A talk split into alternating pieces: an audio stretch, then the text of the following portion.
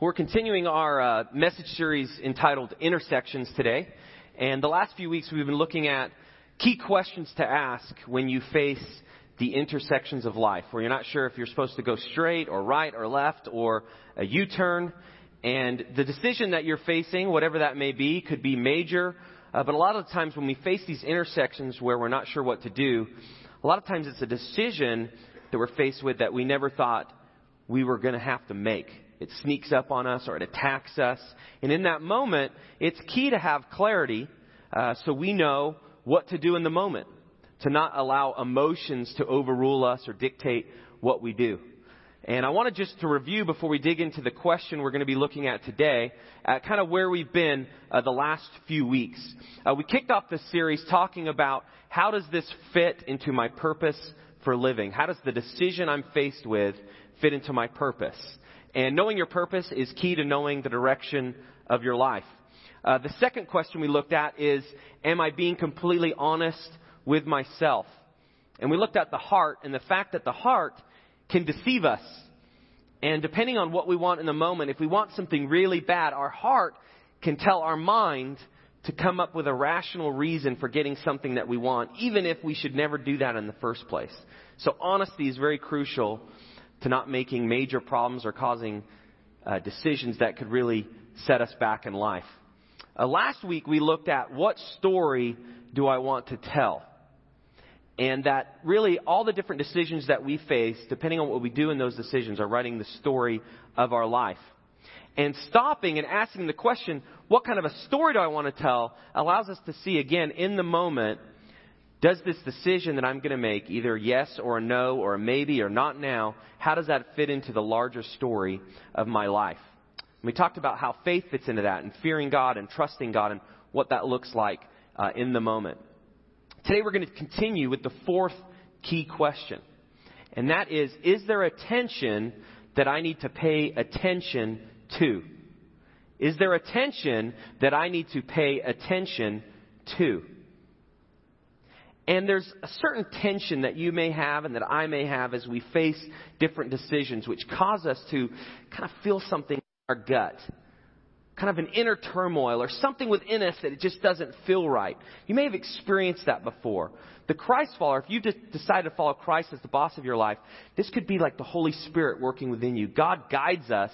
He leads us. And part of what He does is, through the Holy Spirit who lives in us, He gives us a sense of how to navigate through some of these intersections. Uh, if you're not a Christ follower, you may still have felt that, that kind of nagging sense that something doesn't feel right. Or I'm about to do this, but I'm not sure if I'm supposed to. And that's because God made us to be moral creatures. That we're, we're, we have morality kind of written on the code of our hearts. And we each decide what to do with that morality. And as you can see in our world, there's people that make various decisions that you question how could any morality exist in some people? But God has designed us as humans to have this sense of what's right and what's wrong. And a lot of times, what happens with this tension is in the middle of decisions that we face, it should cause us to stop and pause and kind of see what's going around.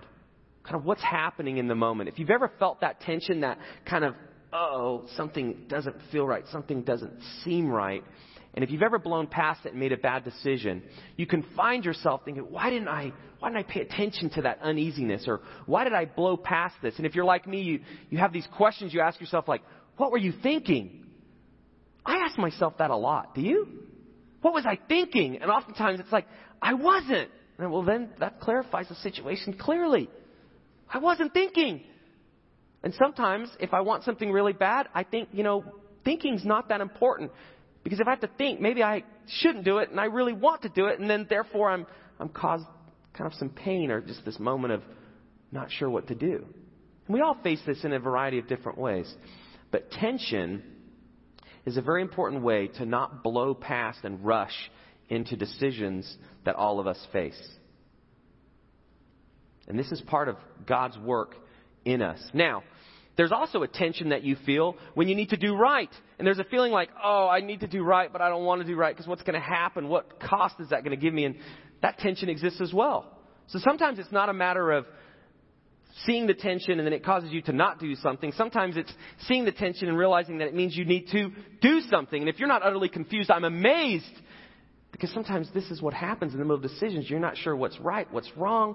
You feel a tension. You don't know if that's a good tension or a bad tension.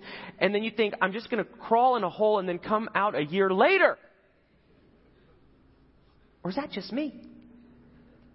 But this is the process that, that goes in and that happens. But the good news is God walks alongside us, and as He guides us, and we're going to dig into this a little bit later, we can actually determine what God is trying to do in the middle of these ten- tension points or this inner turmoil that may exist. And I want to walk through a, a, powerful story in the Bible. If you haven't read the Bible much in your life, I encourage you to do so because the Bible is full of stories that you think like they should make a movie out of that because it's just you, you couldn't make that stuff up. And I want to talk about two pretty powerful and main characters that you find in the Old Testament, which is the old older section of your Bible. And in the Old Testament, there was a king of Israel named Saul. And King Saul had a lot of power, and he was ruling and fighting many battles against the enemies that were coming against God's people. And in the midst of it, there was a young leader that came with influence and began to, to gain some notoriety around Israel. And his name was David. You may have heard of him. He's that kind of small, scrawny guy that had the slingshot that slayed Goliath. That's David. And what was happening is at this time in Israel, Saul was gaining, you know, momentum in his leadership. But as David was starting to come around, it was like he was becoming more popular. And it's kind of like that grade school picture. Like you want status at your school, but then there's the guy that's cooler than you. And you get a little jealous. Well, that's kind of what was happening with Saul. He became to get jealous of David. And to kind of make matters worse, the people were coming up with these chants, and this is in the Bible, this idea of Saul has slayed his thousands. Like, he has killed thousands of people, but David, he has slain tens of thousands.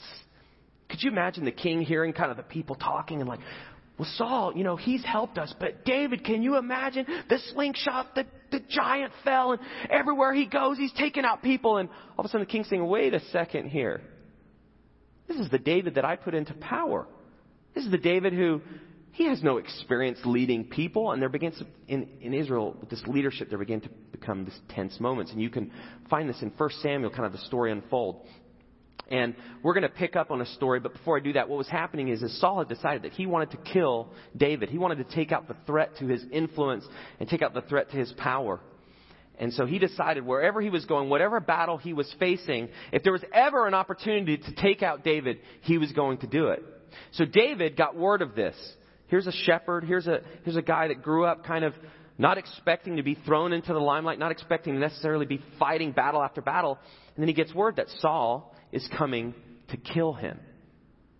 The king, the leader of the army is coming to get him. And so there was some people who loved David and followed David. He had his whole like merry men, you know, like Robin Hood, but it's not Robin Hood, it's Israel Hood. And that just came to my head, you know, it's flowing here. But he had this group of merry men that they, they were committed to him, and they just decide, what are we going to do? All of Israel is out to kill David and kill us, and they decide, well, let's hide out. That's all we can do. Let, let's hide out and hope that this tension passes, hope that this, this experience that we're having blows over. And so they, they find these caves in the city of Engedi. And they decide to hide in the cave. And I want to pick up the story here in 1 Samuel 24, verse 1. After Saul returned from pursuing the Philistines, he was told, David is in the desert of En Gedi. So Saul took 3,000 chosen men from all Israel and set out to look for David and his men near the crags of the wild goats. Okay, so David has his whole little merry men, not many. How many does Saul have? 3,000. Okay, that's pretty scary. Let's pick it up. He came to the sheep pens along the way. A cave was there, and Saul went in to relieve himself. Okay, this is kind of what you call the middle school scripture, right? This is the part where, like, if you're in junior high, you start laughing. Saul had to go to the bathroom. So out of all the caves in En Gedi, he picks the cave, and it's just a crazy story. Because guess what happens? David and his men were far back in the cave. Okay? The men said, This is the day the Lord spoke of when he said to you, I will give your enemy into your hands for you to deal with as you wish. So here is a man that's trying to kill David. He has 3,000 men. He's never alone except for one time when he goes to the restroom. Okay, I'm not making this up. You saw it right there.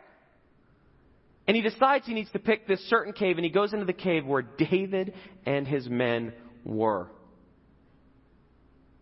Is that just irony? Is that just crazy? And we get to that point now where you kind of think like, well, the stars have aligned. Like it's meant to happen. Out of all the caves, he chooses the one that David is in, not just his men, but the one David himself is in. And you can read the scripts like, wow, God must have appointed this. And David's men say as much. See, this is what the God has talked about the fact that you're going to be able to take him out. So you picture this. All this is happening. The men getting excited. Saul's in there. It's the chance to take out the man that's pursuing him to kill him. But he doesn't do it. Let's find out what happens. Verse 4 says Then David crept up unnoticed and cut off a corner of Saul's robe. Afterward, David was conscience stricken for having cut off a corner of his robe. The idea of cutting off a corner of the robe is kind of like spitting in the face, like it's a sign of disrespect. So here's, he had the moment to kill him, but instead he kind of makes a point and just cuts off his robe. And he's conscience stricken. It's like, why, why did I do that? And he says, he said to his men, the Lord forbid that I should do such a thing to my master, the Lord's anointed, or lift my hand against him, for he is the anointed of the Lord. With these words, David rebuked his men and did not allow them to attack Saul. And Saul left the cave and went his way. So it's in this moment where it seems like the stars have aligned, the very cave that David was in, with the opportunity to take out Saul. He goes in, and David decides, you know what? I know everyone's rooting for me to do this. Could you imagine? Like, kill him, kill him, kill him. And they're in the back of the cave, and David's like, I've got a knife. I know how to kill. I killed a giant. And he's just hearing the pressure around him, and he decides, he's walking up. Can you picture? At, at that moment, is he walking up and is he knowing? Is he going to kill him? Is he going to cut the robe? What's he going to do? And amid the pressure, he just decides, I'm just going to cut the robe off. And even that, he's like, why did I cut the robe off of the king? What am I thinking? And could you imagine David's men like, what are you thinking? You cut his robe off? This is the chance to take him out. You can imagine just in this cave like this drama. And you don't know how dark it is. Like the man, like, did he do it yet? And they're like, no, he just cut the robe off. He cut the robe off. And just people are going crazy inside the cave. And David's paying attention to something going on. And there's some key principles from this story that I want to kind of unfold because it gives us this lesson of what to do when you find yourself not sure, as David was faced with this opportunity. Do I kill him? Do I not kill him? Do I take out the leader of Israel, the king? The Lord's anointed or do I not? But he's trying to kill me, and you can imagine the tension that he was facing. The first thing we, we learn from this experience is, and David did this well, is to not let circumstances fool you. There's a part in the decision making that all of us face that somehow we look for a sign. You ever done that? Like you, you're not sure, like if you should move and you're thinking, well, if I move, there might be new opportunities for a better job if I'm closer to where that is, and all of a sudden a moving truck goes out in front of you. It's a sign. Well, no, that might just be the route the moving truck takes every day, but you happen to be asking that at the same time. But there's a part of us that we, we look for the stars to align. We look to see, like, maybe God's speaking to me through some circumstances. Well, some of the times He can, and sometimes He doesn't. Bottom line is, we can't be fooled. Just because irony or stuff lines up or coincidence, whatever it is, we don't know. We have to pay attention to the tension. There's something else that may be going on. And David did that. He didn't let circumstances fool him. And that's exactly what he did. The second thing that we're supposed to do in the middle of these intersections is to pay attention to the tension that exists. David knew how to kill. He was armed. He had men by him just in case he couldn't do it. So he had every opportunity to take out Saul. But there's something that happened within him. There's something that happened where he knew it would not be right. Even though it seemed like everything to this point had aligned perfectly, he knew that something wasn't right. And even the sign of disrespect he did just caused him so much grief. How could I do that to the king? He was paying attention to the tension. The third thing, and we're going to dig in a little bit further to the story, is to focus on what is right. In the middle of the tension, in the middle of this opportunity that David had, that his men were giving him the pressure, do it, kill him, kill him, kill him. He knew he needed to do what was right. Let's pick up in verse 6 again. 1 Samuel 24 6. He said to his men, The Lord forbid that I do such a thing to my master, the Lord's anointed, or lift my hand against him, for he is the anointed of the Lord. This is like peer pressure. This is the thing. They're chanting, you know, kill him, take him out, David, you can do it. And he's getting all fired up. He cuts off the robe. He realizes it's wrong. He turns around and is like, why do you guys say that? I wasn't supposed to do that. You guys are peer pressuring me, and I caved to the pressure. And don't you ever do that again? And everyone's like, "Whoa, okay, David, whoa, whoa, whoa, watch out for the cave. Calm down, David." But he knew it; it wasn't right. And doing what's right in the moment was more important than David than any opportunity that seemed before him. Let's continue the story. Then David went out of the cave and called out to Saul. Okay. Anyone else think David's a little crazy now? Anyone, right? So he had the opportunity in the cave to take out his nemesis, the person that's trying to kill him. Instead of killing him, he cuts off his robe. Then he goes out. Now, what's outside the cave? Is it just Saul? No, there's 3,000 waiting for Saul so they can find David. And the very person they're trying to find comes out in the cave. He's like, hey, everyone, it's David. It's been a while. Kind of tired. It's all you trying to kill me. How you doing? Do you imagine the scene? This is craziness. He went outside the cave and he said, when Saul looked behind him, what did David do? David bowed down and prostrated himself with his face to the ground. He humbled himself before the very king that was trying to kill him. He said to Saul, Why do you listen when men say, David is bent on harming you? This day you have seen with your own eyes how the Lord delivered you into my hands in the cave. Some urge me to kill you. And he looks back at his guys like, Some urge me, thanks, guys, again. But I spared you. I said, I will not lift my hand against my master because he is the Lord's anointed.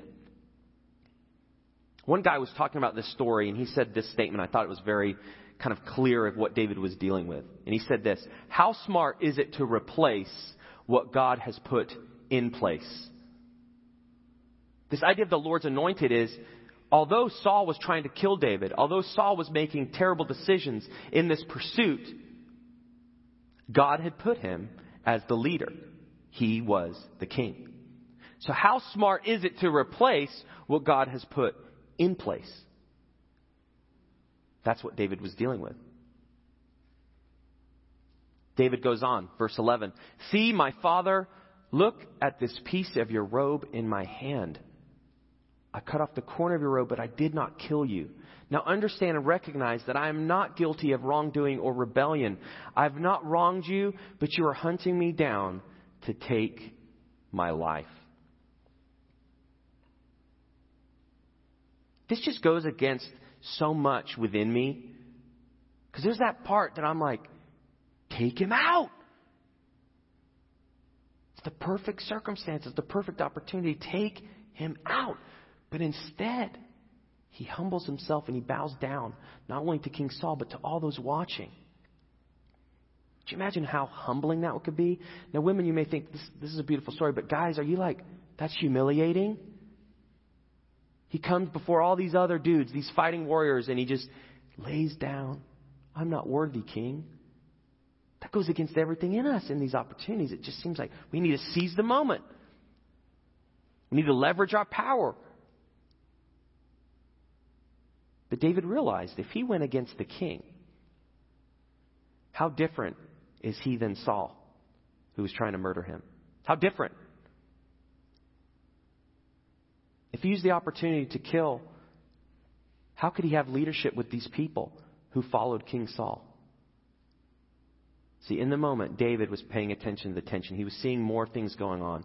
It caused pause for him.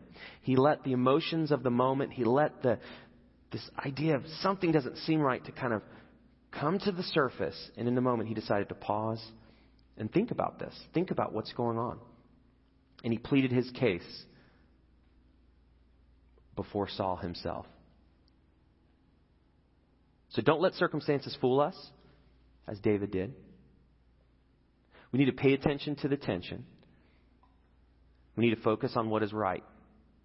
No matter what you're feeling, it's so important to focus on what is right in the situation. And then the last principle that's so helpful as this these tension, these inner turmoil comes up is let God control the outcome. We work the means, God controls the outcome. Now, many times in my life, as I face these inner tension or this turmoil or even these decisions where I don't know what's going to happen, I want to focus on the ends. I want to control the outcome. Right? Wouldn't life be so easy if I did A and then I could predict that B would happen? I'd never make a bad choice again. But what you find is life doesn't work like that. We can't see everything, we can't know everything. And like we talked about our hearts, we're self deceived even. So it's very important in these moments, no matter where you are, to realize that there's something bigger going on. There is a God who is at work. And as you decide to follow him and you let him control the outcome, he really does work it for your good and for the good of those around you. This is what God does. And David describes this with some key words. This is in verse 12 through 15, 1 Samuel 24. This is what he says. Again, this is in front of all the thousands of people. May the Lord judge between you and me, and may the Lord avenge the wrongs you have done to me. But my hand will not touch you. As the old saying goes, from evildoers come evil deeds, so my hand will not touch you. Against whom has the king of Israel come out? Whom are you pursuing? A dead dog? A flea? May the Lord be our judge and decide between us. May he consider my cause and uphold it. May he vindicate me by delivering me from your hand. So basically, David is saying, in the middle of this circumstance, in the middle of this intersection, I am not going to play God in my life to determine the outcome. I'm not going to play God in your life to determine the outcome in your life and those that are affected by what you do. He's also saying that I'm not going to allow your bad behavior and your pursuit of me to take my life to dictate what I do to respond to that. Because again, he's focusing on what is right. So no matter what the emotions were in the moment, no matter what he was feeling, he decided paying attention to attention, focusing on what is right, and letting God control the outcome would allow for a much better decision in the moment. This is crucial. He works the means, he'll let God take care of the ends. That's what God does. So David is giving this picture of how crucial it is to, in the moment, to kind of see what God is doing. What's God up to? Why are things happening the way that they're happening? Is there something going on that I need to pay attention to? And he paused in the moment. And what you find is it was not his role to take out Saul. God had another plan. Saul eventually did die, and David became king. But his influence on the people of Israel, on the nations connected, would have been so different if he decided in that moment to ignore the tension, to focus on what he wanted instead of what was right. And the Bible would have been rewritten. And God would have worked through that, but it would have been a totally different story. So these are some important lessons. Now you may be thinking, well, I'm not being chased by a king, right? Or I don't know where there are caves near me, right? I haven't seen many caves around. So what, what does this have to do? Well, I want to kind of switch gears a little bit, talk about a passage in the New Testament that kind of allows you to get a picture of, okay, what, what's this next step? How do I kind of work through paying attention to the tension in the decisions that I face? And it's found in the book of Colossians, which is a letter written to the, the church in Colossae by Paul, who's a first century church starter. He's starting churches all in kind of the, the, uh, the Middle East, in Israel, in Athens, Greece, all around. and he's starting churches, and what he's finding is people are trying to learn what it means to follow Christ, and all sorts of stuff is messy. People don't know what it means to go to church. They don't know what church looks like. They don't know how to treat each other right. There's people who are Jews. There's people who are non-Jews. And in these letters, he's writing like, this is the way you're supposed to treat each other. This is what you're supposed to major on. This is what you're supposed to minor on. And he's giving them this picture of this is what it looks like to follow Christ. You can imagine there's so much confusion and it kind of reminds us of us today, right? Where sometimes we're, what am I supposed to do? What does this look like? What does it mean to, in this situation, to honor God? And so he gives some kind of instructions. And I want to kind of provide it real quick on the cliff notes of what Colossians 3 says. So, how to work through the tension in decision making. First thing is let the peace rule, let the word dwell. Do it all in Christ's name. Let the peace rule, let the word dwell. Do it all in Christ's name. So the first principle of working through the tension is let the peace of Christ rule in your hearts.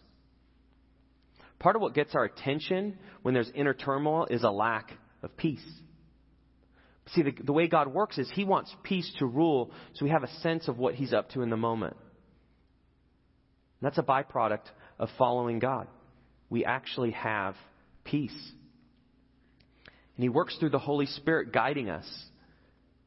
Do this, don't do this. And He works through these whispers that can get our attention. And as the Holy Spirit guides, as He leads, as God kind of shows us where to go, how to go about it in the moment, if we ignore that, it feels like, you know, we're driving, we have the parking brake on, there's just this friction there, and we're not kind of going as smooth as we could there's a lack of peace. There's a lack of us kind of submitting. The picture of David, what he did to Saul, there's this picture that we're supposed to do the same to God. We're supposed to bow down, submit, and say, you know, I, am here before you. Guide me. Let the peace dwell. Let the peace rule in everything that I do. So this is a, a big important part is allow the peace of God to rule in you. That's what Colossians 3:15 says says, Can you scroll back down just a second, Ezra? Or up, I'm sorry, to 315. There you go.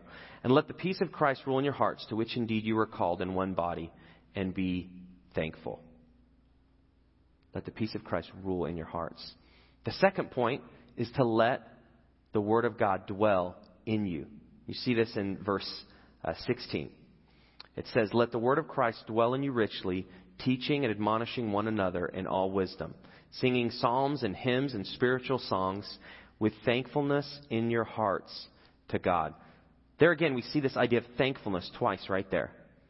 Because in the middle of these intersections and these decision makings, a lot of times we're thinking, what am I supposed to do? How am I supposed to do it? And there's a part where part of how the, the peace of Christ dwells is you're thankful for what you have been given. In the moment where you're not sure what to do, in the moment of unclarity and just fuzziness, thankfulness actually untangles a lot of the wires. It allows the peace to dwell, to rule, and the Word of God to dwell. Uh, part of this dwelling is a picture of like a seed that's planted. If you get into the Bible and you actually read it, and you try to read it on a regular basis, God's Word is key to guiding in your life. See, as you're allowing the peace to rule in you, and if you allow the, the, the, Word of God to dwell, it's like these seeds that are planted that as they, they sprout, they give you the sense of, of what to say. They give you a sense of what to do. That's what the Word of God does. It gives us just this insight into a situation where we're not sure what to do. And we're allowed to pull from this resources of this God who sees how everything works. And He gives us these instructions. And as we, we pay attention to that, and as we see kind of things that are happening and going on around us, as it relates to how we should treat people, as it relates to how we should handle the things before us, the Word of God provides this, this clarity in the moment. I don't know, many times the Word of God has just given me this sense of this is what is right. The only way you know to focus on what is right is if you allow the Scripture to determine what that is. We can't self define right and wrong. The Bible does that for us. And so as it dwells, we're allowed to plant the right seeds. Opposed to following our emotions or following the culture, that when the, the sprout comes and it blooms, there's no help in the moment. We have limited clarity, limited resources outside of, of the Word of God. And then the last thing related to letting the Word of God dwell is this God is never going to lead us to do something in the present that contradicts what He has said in the past. That's very helpful. Because a lot of times in the moment, we don't know what to do, and we're in the present. We think, God, what are you working? How are you doing this? What is it going to look like? And as you dig into the scriptures, you see the character of God unfold as He was leading others. And you can use that to learn from. He will not contradict Himself. That provides a great amount of clarity in the moment. And the last thing is do everything in the name of the Lord Jesus. Colossians 3:17 and whatever you do in word or deed do everything in the name of the Lord Jesus giving thanks to God the Father through him. This idea of doing it in the name is like you're an ambassador. Like if you do it in the name of the king, you're representing the country. Well, if you do it in the name of the Lord Jesus, you represent the kingdom of God. You're an ambassador. And so when you're faced with a decision, one of the key questions is, do I want to put God's name on what I'm about to do? Is that a scary question? Man, that would kind of protect me from a lot of boneheaded decisions I've made in my life. Would God want to put his stamp of approval on what I do in this moment? The way I handle my job, the way I treat my kids, the way I talk to my neighbor, the way I drive on the freeway, every aspect of my life. Am I doing this in God's name? Does it represent Him well? Am I being the ambassador that I'm supposed to be? This is how you work out the tension. Is you're not sure and you have this feeling, you're thinking, well, what, what would God approve of in this situation? What is right? What does the Word of God say? Where's the peace in this? What is God trying to show me? What is God trying to tell me? As you take a step back and you take this inventory, you find that you still have to walk by faith, but clarity comes. And whatever you're faced with today, you may be in that tension point right now. And you're not exactly sure what to do. I encourage you, take some time. Allow the tension, the inner turmoil to kind of work itself out to the surface. Be honest with yourself. Ask kind of what's going on? Why are you feeling this? What, what's going on in this situation? Allow it to come up so you can kind of see what's going on. As the band comes up, I want to walk through uh, some next steps today. Uh, these are really just helpful steps that you can take as you try to kind of part of this process of maybe letting the Word of God dwell in you. Maybe there's some things that you could do or think about. And so we've given you some suggested next steps. You can think of anything that you want. If God's spoken to you today, I encourage you to, to take those steps. But here's the first thing. Uh, memorize Colossians 3:15. Part of letting the Word of God dwell is you got to have it in your in your mind. You got to let it soak in so you can recall it in the moment. Great way to do that is to memorize Scripture. So memorize Colossians 3:15. The second is identify a tension related to a decision and work through it based on Colossians 3:15. So just take an inventory. Are there any tense moments right now or just this inner turmoil you're facing and you know you should pause and you need to pay attention to it? Work through some of what we've talked about today to do that. Uh, the third is to attend the, the quiet time class. Sign up for that. That'd be a great help to you. If you want to be a part of the Bunko uh, party, uh, sign up for that. That will help us with planning. And then the parenting seminar as well. And so all, all of those classes that were offered, we, we just offer to you as just a way to help you connect with people and to grow uh, in your relationship to God. Let's pray together.